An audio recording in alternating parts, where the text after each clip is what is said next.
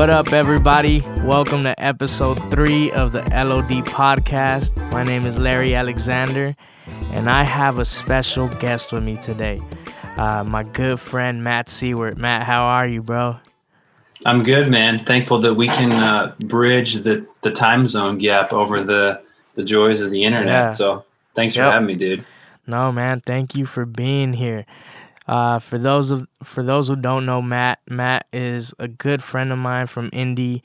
Uh, Matt is a singer, songwriter, musician, uh, and a worship pastor um, in uh, Carmel, Indiana.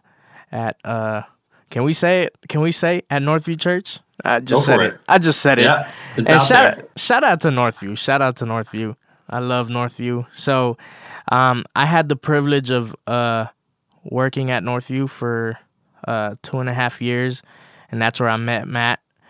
Uh, and uh, you, you know, Matt turned into more than just a coworker. Uh, he turned into a great friend.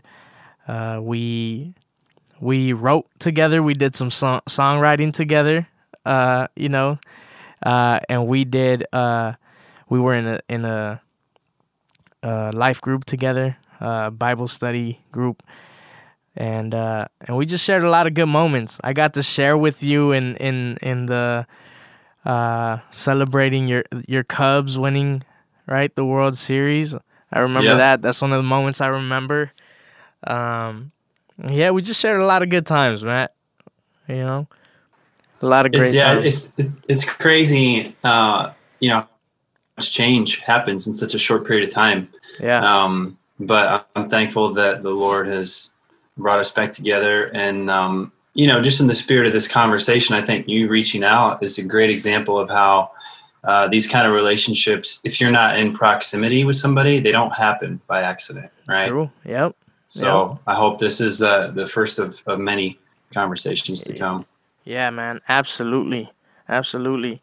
Um, Matt, you're so you're you're currently in Indy. You're are you from Indiana? So I'm kind of an adopted Hoosier. Okay. Uh, I've been in Indiana since 2006 when I moved out to go to college. Um, So I grew up in the northwest suburbs of Chicago. Uh, my folks still live out there, and so the Midwest has pretty much been home for me. And um, you know, I think that a lot of my journey has just been more about, um, or just as much about the the people and the community where I'm going than it is about the job. You know, a lot of people um, our age, uh, they just it's like, let me go move to a cool city and I'll figure Yep. it out, right? yep.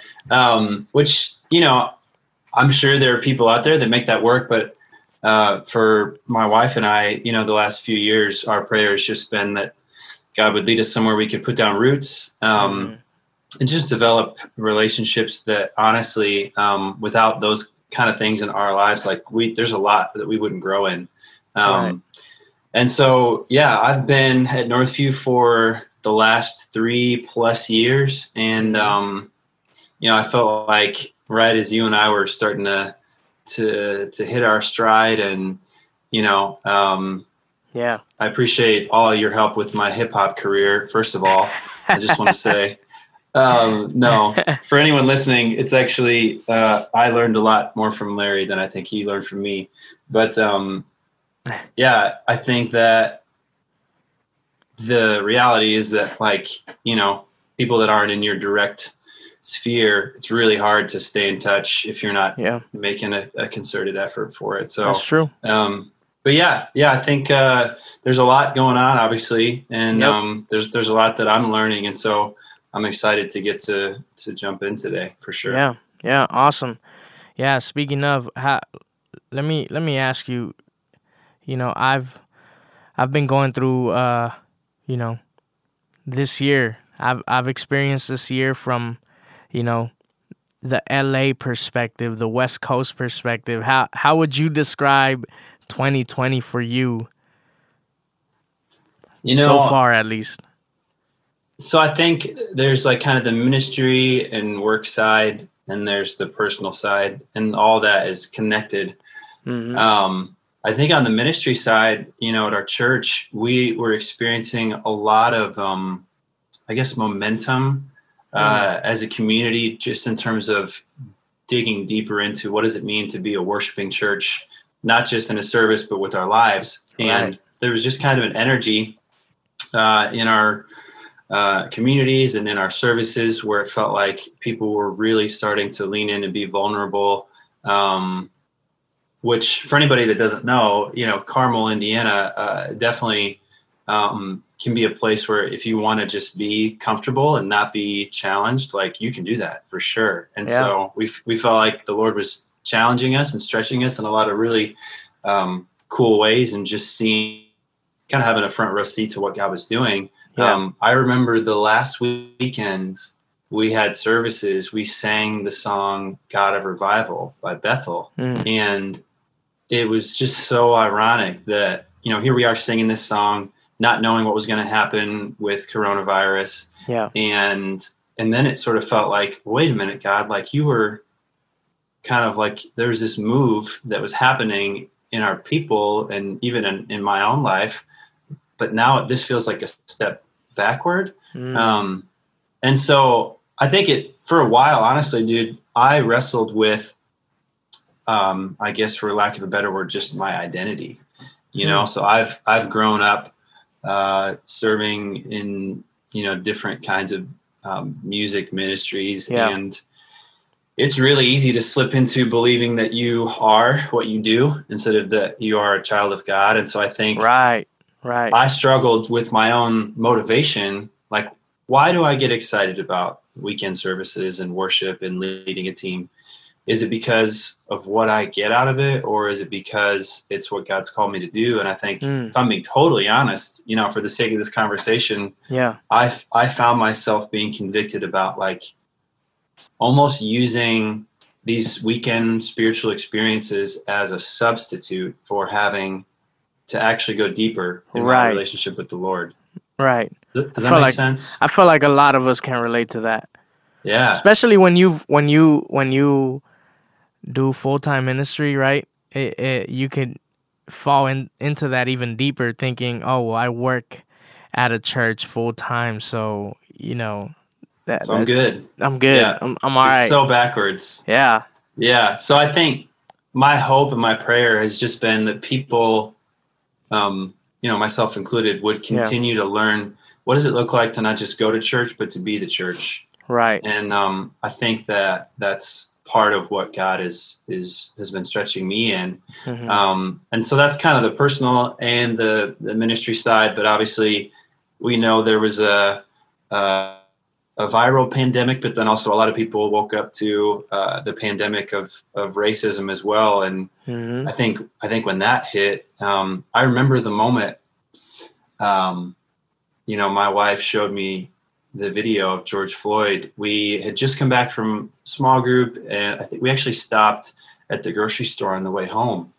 And I went in, my wife stayed in the car, and I came back in the car, and I, I could just tell something was wrong. And hmm. she just looked so frustrated and upset. And so she was watching this video that broke um, of George Floyd. And I it was hard for my brain to realize that what I was watching was real. Yeah. And um, so, you know, I don't want to get too far ahead of, in, in, our conversation, but I think that maybe just no, kind of brings you up to speed on, yeah. um, you know, the the heaviness that we've all been experiencing. But I think the what makes me hopeful is that um, there's so much noise being made about it that you really have to be living under a rock to ignore some of these conversations, you know? Yep. So Yeah, absolutely. And you know, I I we can have different types of conversations here today. Um I actually I'm I'm hoping I haven't told you this yet, but I, I do want to bring you back on another episode to talk a little bit more more about, you know, maybe the music side of things and the ministry side of things and Sure. There's so much we could talk about, but I think that the reason the reason I asked you to to you know to to join me in this conversation was because during this time I I saw a lot, you know, of of different response mm-hmm. from different people from different sides of, of the of the of the coin from from you know different backgrounds and, and all that um, I saw a lot of great responses from a lot of my white friends um, some who I heard speak out for the first time you know yeah. um, and then I also heard a lot of you know responses that I I feel uh, were hurtful. Uh, you know, and and and we could get into that in a bit, but uh, the reason I, I wanted to have a conversation with you specifically is because not because I I I felt like oh Matt was, you know, a a man that did not care for people of color and and but now he does or or nothing extreme like that, but yeah. Um just I think I and correct me if I'm wrong because you know I may be wrong, but I I I felt like this time around it almost felt like you felt the need to to to use your voice and speak out and use your platform to speak out on, on and speak out against racism and you know and just bring hope uh, to people in, in in your own way. And and I, I felt like you kind of invited us into your journey of figuring this out. And and we are talking about this uh, last week how you know you you say you don't you don't have it figured out yet right? You're still learning and you're still in that process um, but I want you to take us through that what what what has that journey looked like yeah so I guess my the quickest initial response that I could give to that, just in listening to to what you just said, um, I had a conversation with a guy from our church who's black, and um, he we've just been trying to call as many folks as we could to just um, have a conversation and check in and see how people are doing. And um, he, I, I don't think I've ever actually met him, um, but he was hmm. gracious enough to take his time and kind of share his heart with me. And one of the things that he said was, um, we don't need sympathy, we need empathy. Mm. And so I think to answer your question, that's been the biggest shift for me.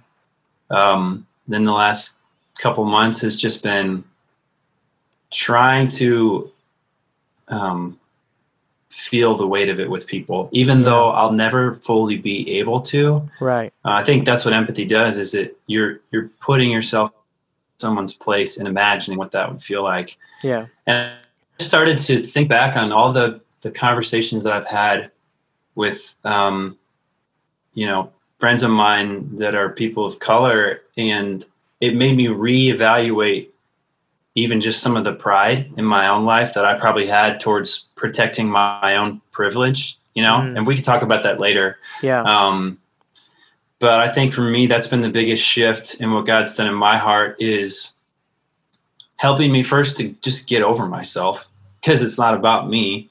Hmm. Um, because I think until you do that, until you, you know, a lot of the resources that I've been leading into have talked about decentering yourself from the mm. situation so on. saying I'm not in the middle of this, and yeah. so I shouldn't act like it, right? right? And I think yeah. that's where I see a lot of tension is people are still putting themselves in the middle of their own universe.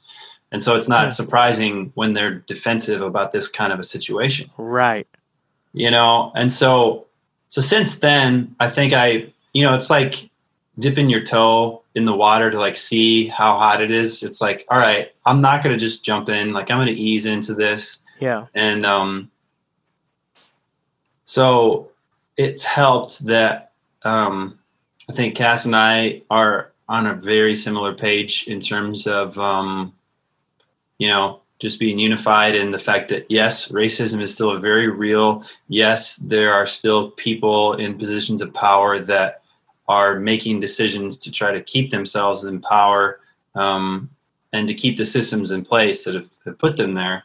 Yeah. Um, it's a, like, bro, it was a lot when we started to um, allow our eyes to be open to all that stuff. I remember um, the first book I ordered was um, uh, "Why Are All the Black Kids Sitting Together at the Cafeteria," Mm. and and just reading things like you know um, a lot of the housing issues uh, back in like the you know um, 19th century where uh, people were um, or sorry the 1900s where, where, where blacks were literally um, unable to to buy houses because these lenders were punished. I mean essentially redlining is what we're talking Yep. about. Um, and so you, you start to see how segregation was um, it was geographical. Yeah. and so all of a sudden you don't have access to certain schools and certain resources. And um, white people have myself included have been able to be ignorant because it hasn't affected them. And so i think all that to say uh, i'm just in a place of like wanting to let it affect me um, for Yeah. probably the first time you know Yeah. Man. You you you mentioned earlier that the there's a difference between sympathy and empathy. Can can you break that down a little more? What what does that look like? Yeah.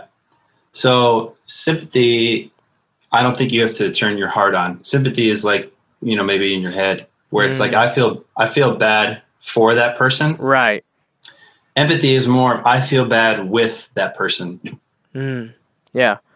And you That's you, how I would describe it. you kind of you kind of you know asking God like yo let let me let me mourn with those that mourn right and let me let me let me just step into that that place of that that person and and and and feel the way they're feeling. And what you said is true. You're not truth is you're never gonna fully understand what what that looks like right? Uh what that experience is like. You know i myself uh a, as a hispanic you know i've i've had my my own experiences. Um but uh, but even my experiences are are not the same as m- my African American brothers and sisters, right? Um, because of Yeah. all they've gone through. But just like you, I am. I'm trying to step in a little further in, in and and and feel with them and and empathize with them during this time. Um, and I've said this I've said this before. I feel like, you know, me as a Hispanic man and the and the and and what I'm able to to the freedoms that I'm able to to enjoy. A lot of them I'm able to enjoy because of the fight that my black brothers and sisters have, you know, been in for years and have been fighting for for years, you know. So so I see it as yo it's my time it's time for me as a hispanic man to join the fight you know for justice for equality.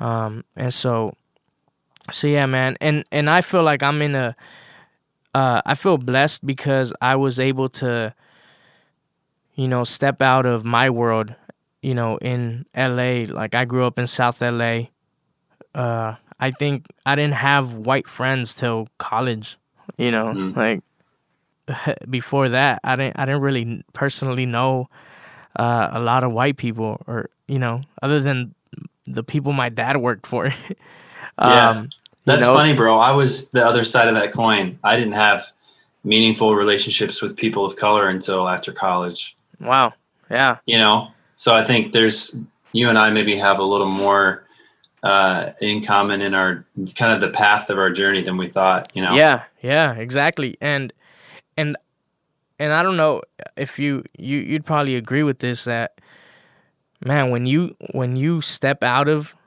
your bubble, your world into somebody else's world, uh a lot changes. yeah A lot of your perspective changes. And I think that is one of the biggest uh one of the biggest problems that we have, one of the biggest hurdles we need to jump over, and that is stepping out of our bubble, stepping out of our world, and and and and stepping out of our comfort and going into somebody else's world, seeking to understand, right, and and seeking just to simply have a conversation like you did. Um, what, what why do you think that? Why do you think we have like like trouble with that? Trouble with with with doing that, or or why are we not seeing that as something that is that is needed, especially in our country? Dude, that's a great question. Um, just to share from like recent experience, uh, I think it has to be relational. You know, so like, for example, um, last Friday, a buddy of mine who serves at our church um, asked me to be a part of a video shoot. He is releasing a single that he had just uh, recorded, and um, and so him and his wife and their whole family, their kids are awesome. They're um, you know a part of our church, and he's a part of our worship team, and um, and I walked into the studio and I was like the only one of the only white people there. Hmm. And I, I talked with my wife about this afterwards and I said, because I don't even think I knew what how I how I felt at the time. Yeah. But it was one of those moments where and you and I talked about this last week mm-hmm. um, a little bit, but where I it dawned on me like this is how so many people of color feel all the time walking into a predominantly white. It's how my friend Antoine feels when he comes and serves at our church. Hmm. And just seeing him in his element, you know, like they're just clowning and he's making jokes. And I was like, it's like, bro, like you need to know that you have the green light for me to be 100% yourself, no matter where you are. Yeah. And he just kind of said to me, he was like, he's like, I want to be, but it's, it's not always easy. And yep. for the fir- for the first time, I could relate to that. I was like, man, I it took me probably about 30 minutes to an hour, even just to get comfortable in my own skin. No pun intended. Um, and so it just that situation really opened up my eyes to what you were just asking about when it comes to putting yourself outside of your own bubble. And um, if I didn't have a relationship with my friend, he might not have invited me to be a part of that. Right. Um, I I might not have uh, you know been open to it, right? And yeah. so I know it sounds like a really oversimplified answer, but I think if we can be intentional about building bridges um, with the people God's already placed in our lives, yeah, um, so those people are there whether we realize it or not. Sometimes we just have to look. Yep, yep, man and it's funny because as soon as you mentioned that, I started I started kind of remembering, you know, my first you know, my first time at, at, in Indiana, my first time at Northview, you know. Yeah, bro. Being cuz when I first started working there, I, I believe I was the only colored person on staff. You, you might have been. And and and I think later on uh, you know, uh you know other people got hired and and, and that was that was super cool um, but it's um, not a small staff right? And it's I mean, and it's that. not a small staff you know? Yeah. And uh you know and and i and like i said earlier i love northview. I, I northview holds a special place in my heart. Um but i remember that. I remember feeling like man like this is this is different. I'm not you know in my space. Yeah. I, I did feel like I had to act a certain way, right? Um, so so mm-hmm. yeah, man. Uh, but going back going back to going back to your journey, um, you know, so you mentioned you had a conversation, right, with with with someone uh, um, from from the church, and and and that you know, the whole uh having empathy, and and so that conversation happened what because that could easily that could easily be something that you just internalize and you work through privately. Sure. Right? Um what made you take it public? What made you what Mm-hmm. what has made you be so vocal um, you know, publicly on on social media and, and whatnot? What, what would you say to that?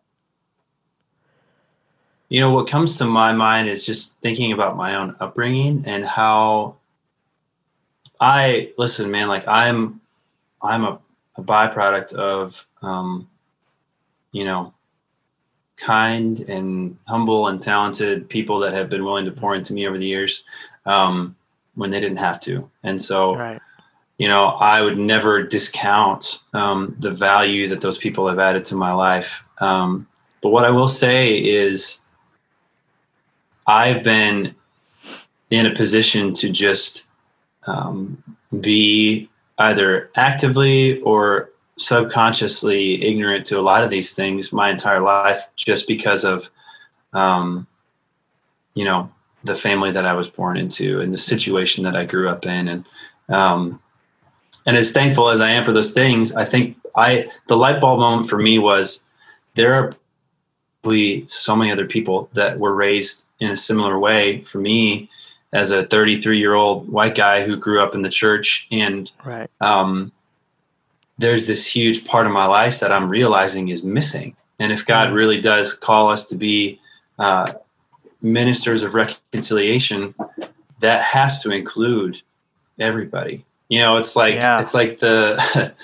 the the Pharisee that asks Jesus, you know, who who his neighbor is because he wants to be able to pick and choose who he loves. Right. Right. And then he tells, you know, the story of the Good Samaritan. And so I just think that God is always challenging our um, comfort, yeah. and He's always He's always challenging my idea of who my my neighbor is. And so I think once I realized that it was an issue for me, I just thought, man, if I can share stuff that helps other people to have a similar light bulb go off, um, I want to do that.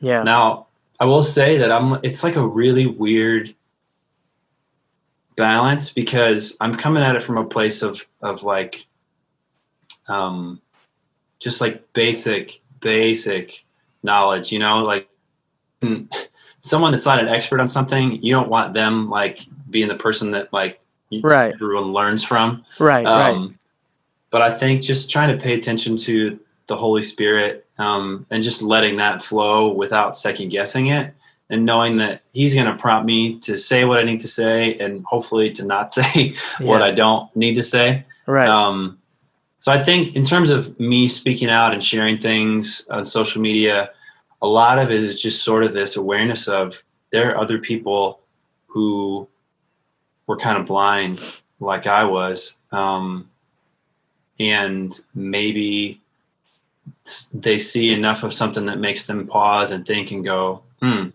what does this look like for me to change and to, to lean into this conversation about racism? yep. So, Man. We we were talking about about the church, right?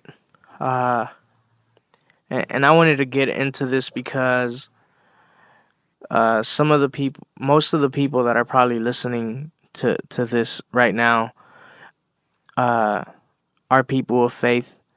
Um and if they're not they're probably questioning a lot of the church's uh, response, right, to to this, and and it and I, I'm I'm gonna be honest with you, uh, Matt. I'm, Please, I'm gonna be I'm gonna be a little vulnerable here. Um, I've I've uh the these last few weeks. I've I've felt some type of way about the church, man. Um, I've felt I've I've felt a little hurt Mm. with um the church and and and by the church I mean the um you know the body of Christ the Christians and and believers and you know and I I've I've felt hurt because we we've uh, I just don't understand how how we've we've stepped out of the the the biggest command that God that Jesus gave us. You know, just love your neighbor, right? Love your neighbor, love God, lo- love your neighbor as yourself, and and and how time after time, you know, and we that we look in in Scripture, we see, you know, evidence of of of us being called to stand up for the oppressed, stand up for for those the marginalized, the the you know, Jesus did it all the time like mm. and and what I've felt the church has had the place where the church has been and obviously not everybody um but I feel like we've been we've turned into a a community that is standing up and being more uh, vocal about defending your political uh, views and your political values um, over standing standing for people standing yeah. for the oppressed and and yes I, I know that i know that for many so, you know some of those political values or political views that you have are there because of what you believe to be you know to be right and to be you know kind of connected to to your biblical worldview i i guess you could say it that way yeah. um and i get that. I get that. But i feel like we've crossed the line. I feel like the church has crossed the line um, and has has stepped into a place where you're you're just super vocal about your political views, and and and you've you're so defensive on that that you're no longer like paying any attention to how hurtful that is to the people God has called you to serve and love. Um, so yep. uh, I want I want to ask you about that. What what is your perspective on that? Well, I would just say to anybody listening to just maybe push pause, whatever that looks like for you, because I think what you just said, Larry, is um, there's a lot of truth to that, and I think if it strikes you, um, you know, I was listening to a podcast the other day that I'll I'll recommend here later. Yeah. Um, where one of the hosts said if I look at my life, where I'm most insecure is often where I get most angry. Mm. And so I would just say that as a response to a lot of maybe why we're seeing, you know, people in the church respond with such defensiveness um, is because there's an insecurity that they either don't know about or don't want to think about. And that insecurity translates to anger and fear and frustration. Um, and so you get people who say, um, this is the worldview that I subscribe to. I've given my life to the Lord. But the, then you look at the actions or the things that you see on social media, and there's a disconnect. And so, you know, I think there is definitely a piece of it where, um, you know, um, Christians are never going to fully represent be the ambassadors of Christ that God's called us to be. But um, yeah, that's why that's why Jesus tells people they will know you by your love, and um, I think you know Jesus even if you love people that love you back, like big deal. Like like true love is measured in loving people that don't yeah. love you back, and so. Right. Man, what you're asking is, I think, a, a big question and an important question, and um, my wife and I are are in a group every Monday through the organization Be the Bridge, which they're basically just their whole goal, their whole mission is uh, developing curriculum and providing resources for people to be bridges in their community um, Great in racial reconciliation. Yeah. yeah, yeah. So anybody that's curious, there's a podcast. You can sign up to be a part of a group. And um, there was a lady on our call last week, and she was just sharing the same frustration that you just shared about feeling like you're in the middle of the walking dead hmm. you know how yeah. are all these people so asleep hmm. and I, I can't say that fully because i'm just starting to wake up um, yeah. but i had this i feel like god just kind of like dropped this um, perspective in my brain, but you know, I think about times where I've been tied up in in legalism and in a works based religion, which is not at all what Christianity is. Yep. And those are the times in my life when I've been super defensive and super exhausted because it all falls on me to live and die with my successes and my failures. Right. So I think when you and I, I just wonder if when we see people that just dig in their heels and it's, well, I care more about the the party that I'm defending than the, the kingdom of God. Yeah. Um, I think a lot of that comes from maybe deep down there's a fear, a, a, a fear of oh my gosh, if I admit that I'm wrong, I don't have a framework for grace Mm. because my faith is rooted in legalism. Wow. And I think there are definitely. I mean, I, I've I still struggle with that every day. Yeah. Um, I think if, if we're creating cultures in our church that lead people to what am I doing, what box am I checking versus who am I becoming, who has God called me to be, I think you're always going to have that struggle of works versus faith. And Yep. um, so I know that's kind of a, that's maybe more of an ambiguous answer to your question, but I just wonder if there's a correlation between someone who's struggling to be open and to let God break their heart for the things that break his Yeah. in the area of, of racism and that same person maybe also having a works based faith where Yep. it's enough it's enough for me to go to church Yep. and phone it in Yep. when why why am I surprised that I don't have a heart for the things that God has a heart for when Wow.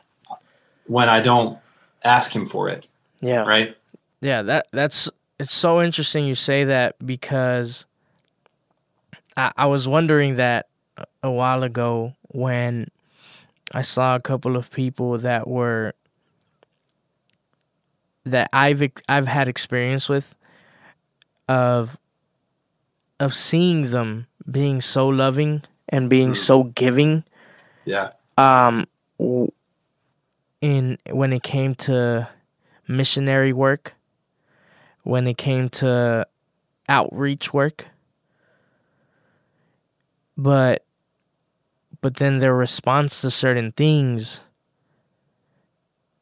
was very contradicting in my opinion right? And and this is my opinion. Sure. Um and it make and what you just said makes sense because i feel like sometimes we we try to overcompensate with works right Mhm. we try to we try to do do all of this um and in hope to be able to ignore the fact that you know we have a certain perspective and a certain way that we see uh certain situations certain people um you know and we are all at fault for that you know it's not just one side you know let, let's let's be honest here like you know I, i've had to have conversations with with with you know some friends uh even here in you know in la where you know i i've heard things like you know oh all you know all conservatives are racist and are hateful people and you know and and and my response to that is no it's not Mm. because again because i've stepped out of my bubble i've stepped out of my comfort and i've been uh, uh surrounded by people you know that have a different perspective than than than I have or the people that I've been surrounded by have, you know. Yeah. But the love that I've received and that I've shared with these people, you know, reflects something different than what I had thought or what I had heard from Mm. others, right? So so I think I think that that that both sides can have something to work work on as far as within the church and your political stance and all that and and I I've I've slowly started to like accept that uh that politics are important in this and are Sure. are a conversation we have to have. But I have a problem with it being a priority many times and being a first lens that we that we see the world through Yep. before seeing it through the lens of grace, right? Um and and so Hmm. my question to you is you know again speaking on this on the church and and and certain sides of the body of Christ and how they've responded what what do you feel we're missing what what what are we missing in this what what what are we not getting? And and this is obviously like you said you don't you you're you're in your journey.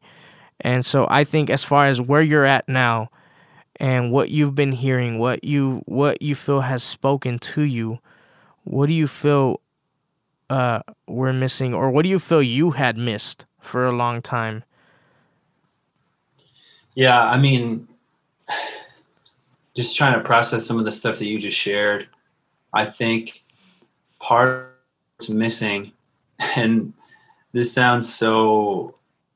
Um, it's going to sound like a no-brainer if you look at um, sort of the life that that Jesus lays out for people who want to follow Him. Um, yeah being comfortable with being uncomfortable Mm. is something that we are not good at. yep So we love to read about the disciples and oh my gosh, they just dropped everything and followed Jesus. Good for you. But now I'm going to live my life and I'm guilty of this all the time and say, God, I'm going to go do my own thing and then just check in with you and see if you're good with it after I've already decided what I'm going to do. yeah So we don't have this habit of surrender and of, um, I mean, really just repentance uh, about our own lives and our own hearts. You know, David says in the Psalms, um, actually, maybe it's somewhere else. The heart above all else is deceitful, mm, yep and um, that kind of goes against like the Disney theology of our world, where it's like follow your heart and your dreams will come true. right So I think part of it is just you talked about individualism in the very beginning. yeah is yeah elevating, putting yourself on this pedestal versus Yep. saying, God, I, you know, Psalm 139, search my anxious heart, um, you know, test my thoughts, lead me in the way everlasting. Um, I think if that's not our prayer, if we can't be suspicious of our own hearts, um, poof, it's going to be real tough to Yep. change. And that's that's something that, that's like not a race thing. That's a human thing, right? yeah yeah I mean, my wife and I talk about that all the time in our marriage where if I'm more suspicious of her than I am of myself, we're just going to have conflict all the time because I'm not willing to humble myself. And so I think part of I've seen I've seen the church on an individual level, organizational level, definitely lean in um, in some really hopeful ways yeah but I I think that when the hashtag stop trending and when the the national news media isn't covering all these stories, are we gonna still be the change that God's called us to be? You know, Right. Yeah. Man, you you you mentioned something super super key. And we're we're we're talking about this. You're you're mentioning the uh, you know individualistic um uh uh, kind of approach right to our Christianity. Um you know where where I'm going to do my own thing. And Yeah. and it's I feel that is so contrary to the way God made us to be. Period. Mhm. Right? We were made to live in community. We were made to, you know, to to to live with each other and and dwell with each other. And then our mission as Christians and and and followers of Christ, right, is to share the good news. Well, how are we sharing the good news when with people that we don't have relationship with, right? We see a lot of a lot of people are so turned off by Christianity nowadays, right? Yeah. And and there could be a lot of things, a lot of reasons why. But I think one of those reasons is because of how like how we are not relation we have not been relational with people and and I feel like we we have misinterpreted the whole thing of like being in the world but not of the world and and kind of use that as a reason to you know isolate ourselves and you know but yep. at the same time you know we're called to be salt right salt in the world and we gotta we gotta go out there. We gotta the light we're called to be light in the world and and you can't there's no purpose of i've heard this before i don't remember who i heard it from but of somebody just giving the example of you're not gonna put a bunch of lamps in one room right?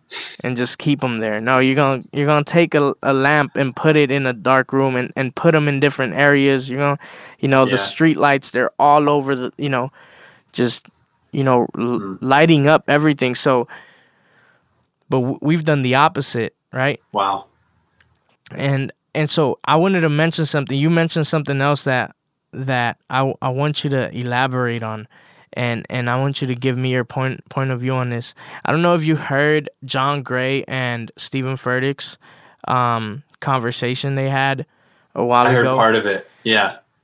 They John Gray brought this thing up of you know people's anger about people's anger uh, about the the the protests and the riots and the looting. And he mentioned how, you know, people are so focused on the symptom, on that symptom, and are forgetting or are ignoring the fact that that's a symptom of an underlying disease, an underlying sickness, right? Which is racism. And yeah. so you brought something up so key where, where you, you know, you're saying that there, there, there's some of these things are are not just are not just a race problem, but they're a human problem, right? And I was thinking when you think of diseases and you think of these sicknesses, for example, the you know this this virus that that we're you know that uh, we're dealing with right now, right? We we we don't fully know everything about it, but but I think that a lot of the, a lot of the people that are like that are taking it harder on them are people that have had an either unhealthy lifestyle or have dealt with other, you know, diseases or, or sicknesses or whatever, right? And I'm thinking, I feel like this applies to racism, mm. right? I feel like when our heart is ha, is is has other little sicknesses or other unhealthiness, right? Within it, it feeds into that, into that overall disease, overall sickness. But when you start posturing wow. your heart to to love others and and and to be more like Christ, right? I feel like your your response to racism is completely different than the response that we've been having. Can can you elaborate on on just that thought? You know, I I'm not going to take credit for this because you're the one that's kind of inspired that the metaphor of like pre-existing conditions, hmm. right? So a lot of people are asymptomatic. How many people have asymptomatic racism? Hmm. Where yeah. it's like I didn't even know I was sick. I just knew something was wrong. Huh. And so I think to your point, I guess the way that I would respond to that is just, you know, nobody nobody gets more upset that they have a upper respiratory cough or a fever than they do that they just have a disease. That would make no sense. Right. And to your point about a, a protest being a symptom, of a bigger problem it's it, it is so interesting um, to use a nice word to see yeah. to see people get more upset about the protests than about the problem that created them and i think yeah. i when i first saw the minneapolis police department go up in flames, my first thought was like, "Whoa, that seems like like that's crazy." Yeah. Is that a no? And now, granted, we don't know the specifics around that situation. Right. Who who started the fire, like all that Right. stuff. But you know, I think in that conversation you referenced with Stephen Furtick and John Gray, it's like just pause and ask yourself the question: What could have possibly created that kind of anger and frustration? Right.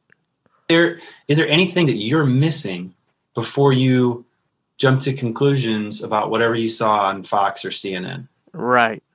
right? Right. So I think even just having conversations with my parents, my brother and I, who um, have just tried to, you know, it's it's hard in families when you're like, wow, we've agreed on so much for our whole lives, and now all of a sudden there's like this weird tension. Right. Um, and let me tell you, you're not alone in that. By Right. the way. Yeah. right so i think it's just it's really interesting when you when you look at am i curating my news feed or my news outlets to tell me what i want to hear Hmm. and so i think to kind of go back to your original um, point about uh, just the, the symptoms i think it can be really easy to um, and it's part of privilege you know is you can get upset about the stuff that affects you and not upset about the stuff that doesn't affect you Right. so there's yeah bro that was really good what you said about just um, the difference between the actual disease and the symptoms that it creates and i think that Yeah. it's it's really important to even in our own lives to go are there places in my life that i was already unhealthy and Yep. did that un- did that unhealth lead to more unhealth Right. right Yep. Yeah, So, man, absolutely. that's good Yeah, and and it, it's it's so interesting because I've, um, you know, I've recently been going through that in uh, uh, in my physical life, right? I've been trying to, um, I had a little scare a few Mhm. weeks ago, you know, with with with my health, um you know and it made me it made it made me be more intentional and pay more attention to to those unhealthy habits right? Mm. and understanding that those unhealthy habits were kind of adding up and and causing this this you know illness that I was feeling you know? So man i think when you when you said when you said that you know you you and and, and cass or you know had been having conversations about about that and, and and about some of those things that you know that that we kind of do you know you know outside of the racism stuff but just you know other other things that that probably we should we sh- we should move about a different way. And i i just think that we we need to be more intentional about about these things about changing these habits. We need to be more intentional about Hmm. being em- empathetic you know and and and showing empathy and approaching. Imagine that. Imagine if you're if if our approach would be the first the f- the first time we see the headline of looting and rioting would it, imagine if our approach would be why right other than Yeah. saying you know these people are terrible but asking why right Mhm. uh with with Kaepernick, you know, feeling immediately feeling offended and disrespected, you know, by him taking a knee during the national anthem. But asking why. I'm not asking you to to Yeah. to be okay with it. But what if your approach was of seeking to understand, right? Why do you think that's that that that's hard for us? Like, you know, it does it fall down fall back into the that whole individualism that that we live in? So, this is going to sound like a random response, but just stay with me and hopefully it makes sense. Yeah. Because when I first, when everything with Cap happened and he took a knee, I didn't even stop to ask why. Mm. I just was like, oh, that seem other people seem upset about that, so I should probably be upset about it. And there's this Mm. this herd, you know, we talk about herd mentality where you just think the same way Oh, that people man. around you think. Oh man. Bro, so that was like that was me. I wasn't like, you know, wasn't pissed, but I was like, that Right. seems like that seems like wrong, I guess. Yeah. Um, Everybody But- in my circle feel it's wrong. So right. And who does my Yeah. circle look like? And if my Huh. circle look if, I, if my circle looks a lot like me and nobody looks like Colin Kaepernick, maybe I should pause. yeah. So so I think that to answer your question, I wonder, you know, this is this is a weird but like contacts and I've had like terrible vision for a long time. But when you go to the optometrist, you know, they ask you, okay, option one, option two, which one's Yeah. clearer? Option three, option four, which one's clearer? And I used to, bro, I would get so nervous about not being able to see the, the letters on the back of the screen. Yeah. I would turn around and I would look and I would try to memorize the letters. like how how silly What? is that? Yeah. Like I'm not getting the help that I need because I was I was embarrassed about what I Man. couldn't see. Okay. Wow. Let me just say that again. I didn't get the help that I needed because I was embarrassed about what I couldn't see. Man.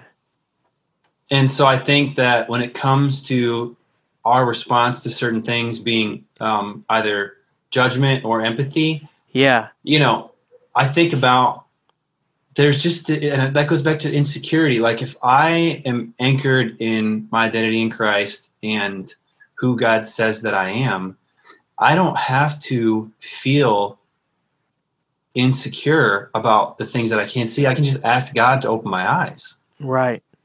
And so I think a lot of it is just the lens that we walk around with, the lens that people have um, until you go to option three or four or five or six that's clearer. Mm. Um, and until you choose to look in certain places, Yep. I think that's been kind of the, the theme for, for my wife and I these last couple months has been choosing to look where we don't normally look. Yeah. Um, to see things we wouldn't normally see. Yeah. So, yeah. Yeah, yeah. Uh, you, you know, and I, I totally re- can can relate to that because, so, so to to give you a little bit of context, so here in LA, LA is big. LA is a big city, right?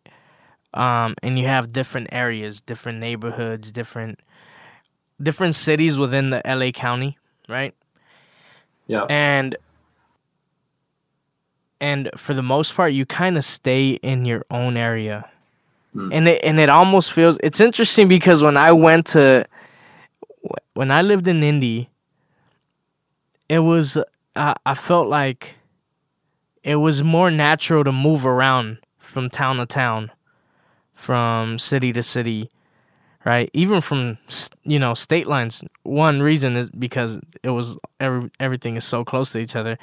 But but in in LA you usually just stay in your area you stay in your in your in your neighborhood and I, and this is a little side note you know but I I wonder if if redlining has a lot to do with that right but um but but I had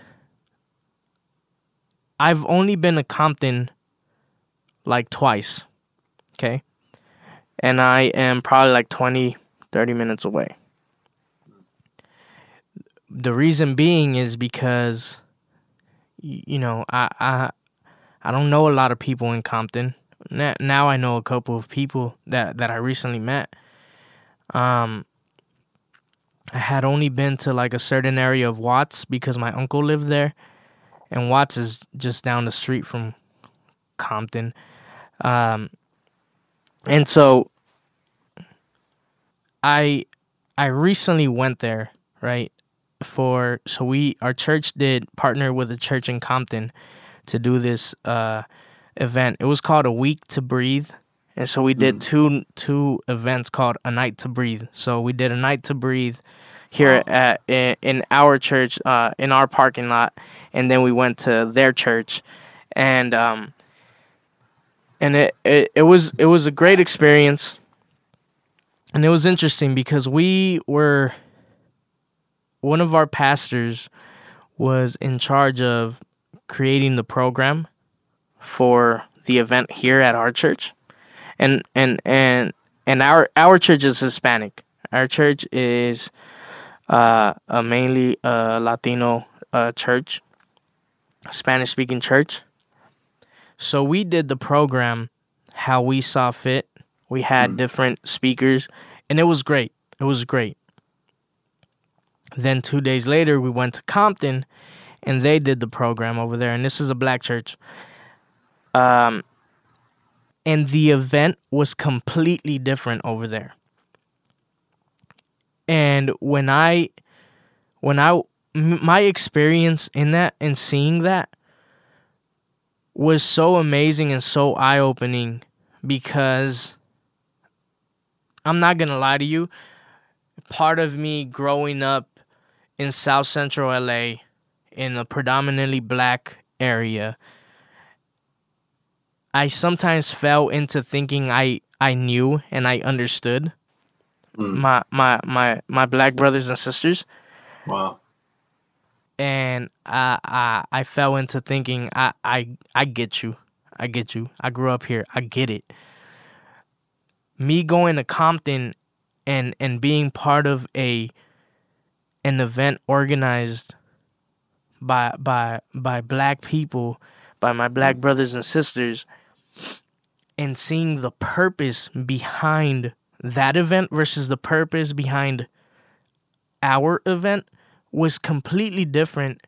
Our purpose almost felt like let's let's unify. Let let's do this to unify. Yep. Their event did the same, but a lot of it was let's heal. Let's take some time. Like the first person that went up, she she was a, a she's a doctor and I forget her name. Um but she came up and she was just like we're just going to do some breathing exercises and just and just take a moment to meditate and just rest and just breathe and and it felt so needed in that moment. I didn't know why. I couldn't mm. understand why. But it felt like man there is so much pain in this place. There's so mm. much there's so much hurt in this place that this feels necessary. And then the rest of the of the of the night was a lot of healing. A lot it was more about healing than than anything else and that's a that that was a moment where i understood i don't i don't fully understand that's when that's when i understood that i don't fully understand and that i don't fully get get it Yeah. because I had even though I've been in this area, I haven't been I haven't fully been in your life a- Yeah. as as as a black person. And I think I think Christians fall into that a lot, into thinking we know it, into into thinking we understand, in, into thinking we get it without without without going to your house, without stepping into your home. And Jesus showed us that we needed to do that, right? He did Yeah. it with with Zacchaeus, right? He could have easily just had a conversation with him right then and there, right? And told him what he needed to know, what he needed to hear. Yeah. But Jesus went out of his way to to say, "I'm gonna go into your house. I'm gonna go and sit with you, sit with your people, right? Yeah. And, and and be part of you." So, Bro. what what what are your thoughts on that? And sorry, I I, I dropped a lot. No. I I, No, I no, don't. My bad.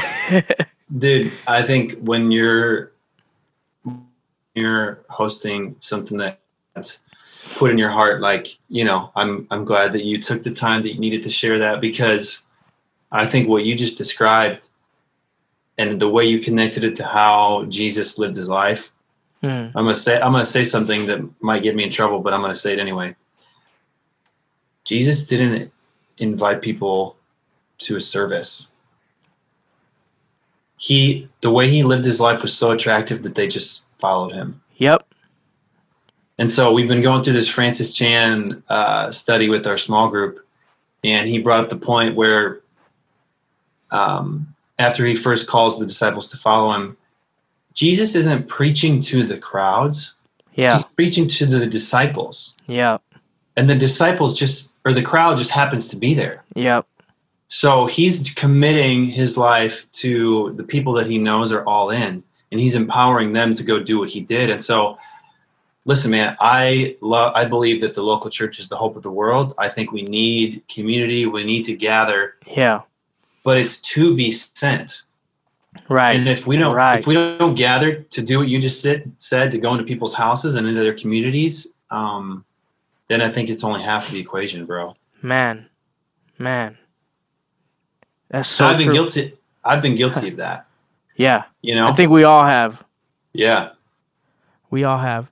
All right, so just just cuz I you know, we're we're we're running out of time here. I want to ask you what what do you think is next? What what's next for us? What what should be next? Or what's next for Matt? I guess let let me just go there. What's next for Matt in in this in this topic in this conversation? So I feel like um, there's a few things that kind of all play into one. Um, you know, one is just I think my my posture has to be a posture of um, openness and um, almost like learning how to not be offended Mm, you know? I, Yeah. I, and i'll just say too is like a quick side note.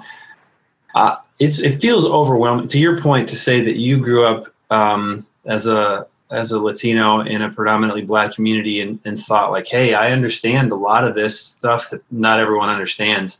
For you to say and have a moment of wait there are still differences and there are still things that i'm learning yeah. I think that it could make some people, and I felt like overwhelmed by like, oh my gosh, is the gap so big that like I'll have to learn so much? And I think, Mm.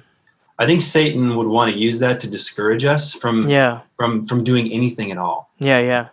you know. And so I would just say, if you're listening and you feel overwhelmed, to know that um, that's when God does His best work is when Mhm. we're desperate and when we're at the end of ourselves.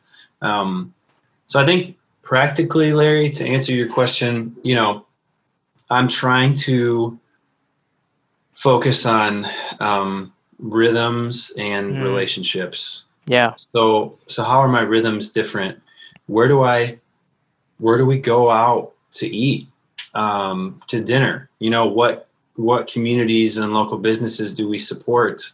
Yeah. Um, so how good. are we intentionally putting ourselves in a position where um, you know we're going to interact with people that are different than us versus just kind of going back to what's good. comfortable so we're trying to be prayerful about our rhythm i think and then as well the flip side of that is just um, you know being prayerful about our relationships Yeah. uh, there's so we live in an apartment complex and there's uh, two sisters across the hall that we've lived here for like over a year bro and Mm. it wasn't until we had them over for dinner for the first time two weeks ago Mm.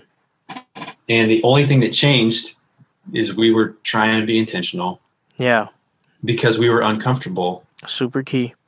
so I think it's just so easy. You know, you talk about privilege kind of being the ability to to walk away from the issue and to Mm. not have to deal with it. Um, there's a book called White Awake by a guy named Dan Hill who pastors a, a multi-ethnic church in Chicago, and he tells his own journey of of awareness about racism. And um, he was doing a friend of his wedding uh, who I think the guy was um, it was an Indian couple, or at least the the groom was Indian, and uh, you know, so there's a lot of like nuances and and rituals and things that are different about um, that kind of a wedding culturally that was new to him, and Yeah. he walked up to his friend in the middle of the reception and said, "Hey, man, I would just oh, I just wish that that my culture was as vibrant and as interesting as yours." And his friend stopped and put his hand on his shoulder and said, "Actually, you do have a culture, and it pretty much wins every single time. You just don't realize it." Right. And so I think I only say that to say I'm trying to be mindful of where places that I thought white people didn't have a culture, it really just means it's the predominant culture and I haven't seen it because it, it's been the norm, Right. you know? So I Right. think between just being thoughtful about our rhythms, you know, how we spend our time and then Yeah. who we spend our time with, I think Yeah. that it has to start in the day to day Yep. and i'm i'm really careful bro to like make sure that i'm not posting something that i'm not trying to work on Right. in my own private life um That's good. but there there is a part of me too that's like i think jesus definitely ruffled people's feathers and yep.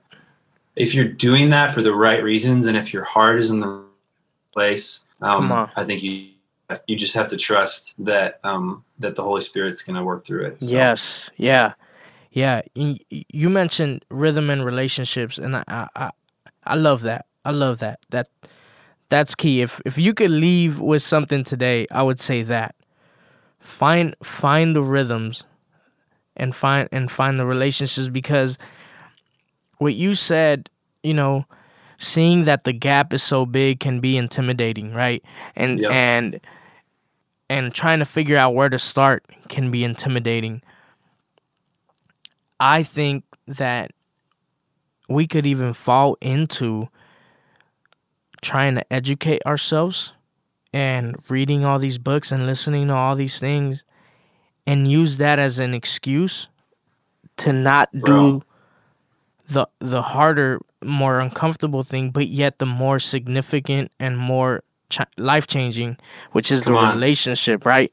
So so you could try to get educated all you want and if you don't sit down at the table with somebody that looks different from you all of that isn't really doing much right?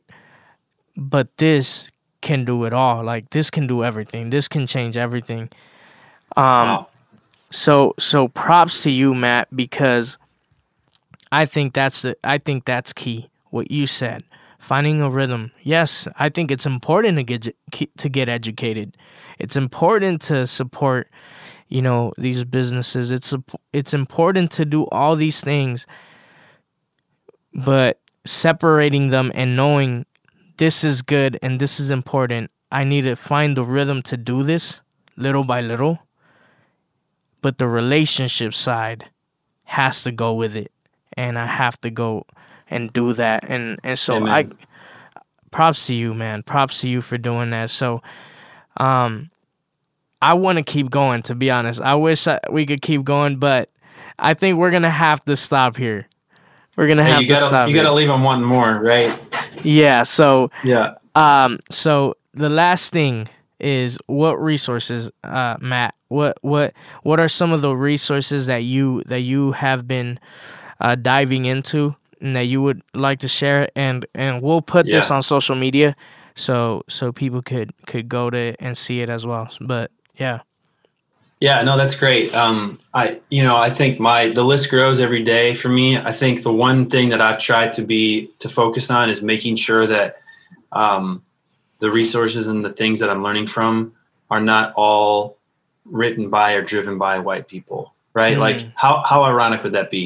right. So there are things that people of color, that Black people can speak to, yeah, um, and then there are things like this book I mentioned, White Awake, Yep. is by a white pastor, and it's it's his journey yeah, from kind of being blind to having his eyes open. And you talk about Yep. this guy was like in ministry, um, you know, sir actually ser- served at Willow Creek for a period of time, oh wow, and it just so to be able to learn from different people, I think is helpful. Yeah, yeah, Um, absolutely. So there's that book. It's called White Awake. Um, there's another one that's just really like um, helpful in defining what racism and anti-racism is. It's called How to Be an Anti-Racist uh, by Ibram Kendi. Um, and then a couple podcasts. I mentioned the Be the Bridge Yep. podcast. Uh, there's also one um, that Steve Carter hosts with Mm. Sam Acho, uh, who used to be a, a linebacker in the NFL, and then Samantha Ponder, who's a, an, an anchor for um, ESPN. It's called the Home Team Podcast, Mm. and so they they it's just because it's a diverse group. They they talking about issues around race, but they also talk about other stuff too. yeah, Um, and then if you're looking for a couple people to follow on IG, uh, there's a British guy named Paul Scanlon, um, S C A N L O N, Paul Scanlon UK. And then there's a, a guy named Light Watkins. And Hmm. they both just, I'm always looking for stuff that's like super practical and, um, but also challenging. yeah, And so I think just learning how to curate your feed of who am I who am I following, the voices that I'm listening to. yep, And I went through, bro, and I was like, okay, I need to start exposing myself to voices that I wouldn't normally expose myself to right, in this conversation. Um, and so those are just a few ways that, you know, I get to hear on a regular basis some perspectives that are just different than mine. awesome, awesome. And probably probably better too. Yeah. If I'm being honest. Yeah. Awesome. Thank you. Thank you, Matt. Yeah. Uh I I uh I'm personally I haven't heard of those those people and and I I've heard some of the, you know White Awake uh, is is a book on my list to read. I'm currently uh reading uh The Color of Compromise. Yeah. Uh great great book so far. Just super dope. Um but Be the Bridge is a, a I think that um, Be the Bridge is a resource that everybody should be connected to. Um, Yep. Somehow they have a Facebook group that is that uh, is really dope. A lot of great resources, a lot of conversations, and they they have like they even have the list of the resources for you already. So following Yes. them on IG, Facebook group, uh, you know the podcast that you mentioned, um, and yeah, man, let's keep having these conversations. Let's let's keep trying to bring these things and these resources into our rhythms and um but most importantly let's build these relationships and let's have these conversations you know uh man for the sake of the gospel for the sake Yeah. of of loving uh others and and and just you know for the sake of humanity man and and and just remembering that you know we were all made in God's image and you know we just we just got to we just got to appreciate and love humanity the way you know strive to love humanity the way God loves humanity right um and so thank you Matt thank you for joining us today No, um thank you, bro. I can't wait uh, to have you back on. You know, in in in the future, and and uh, and man, I, you're you're just a great guy, and and thank you for your friendship overall. Uh, you know, and uh, I love you, bro.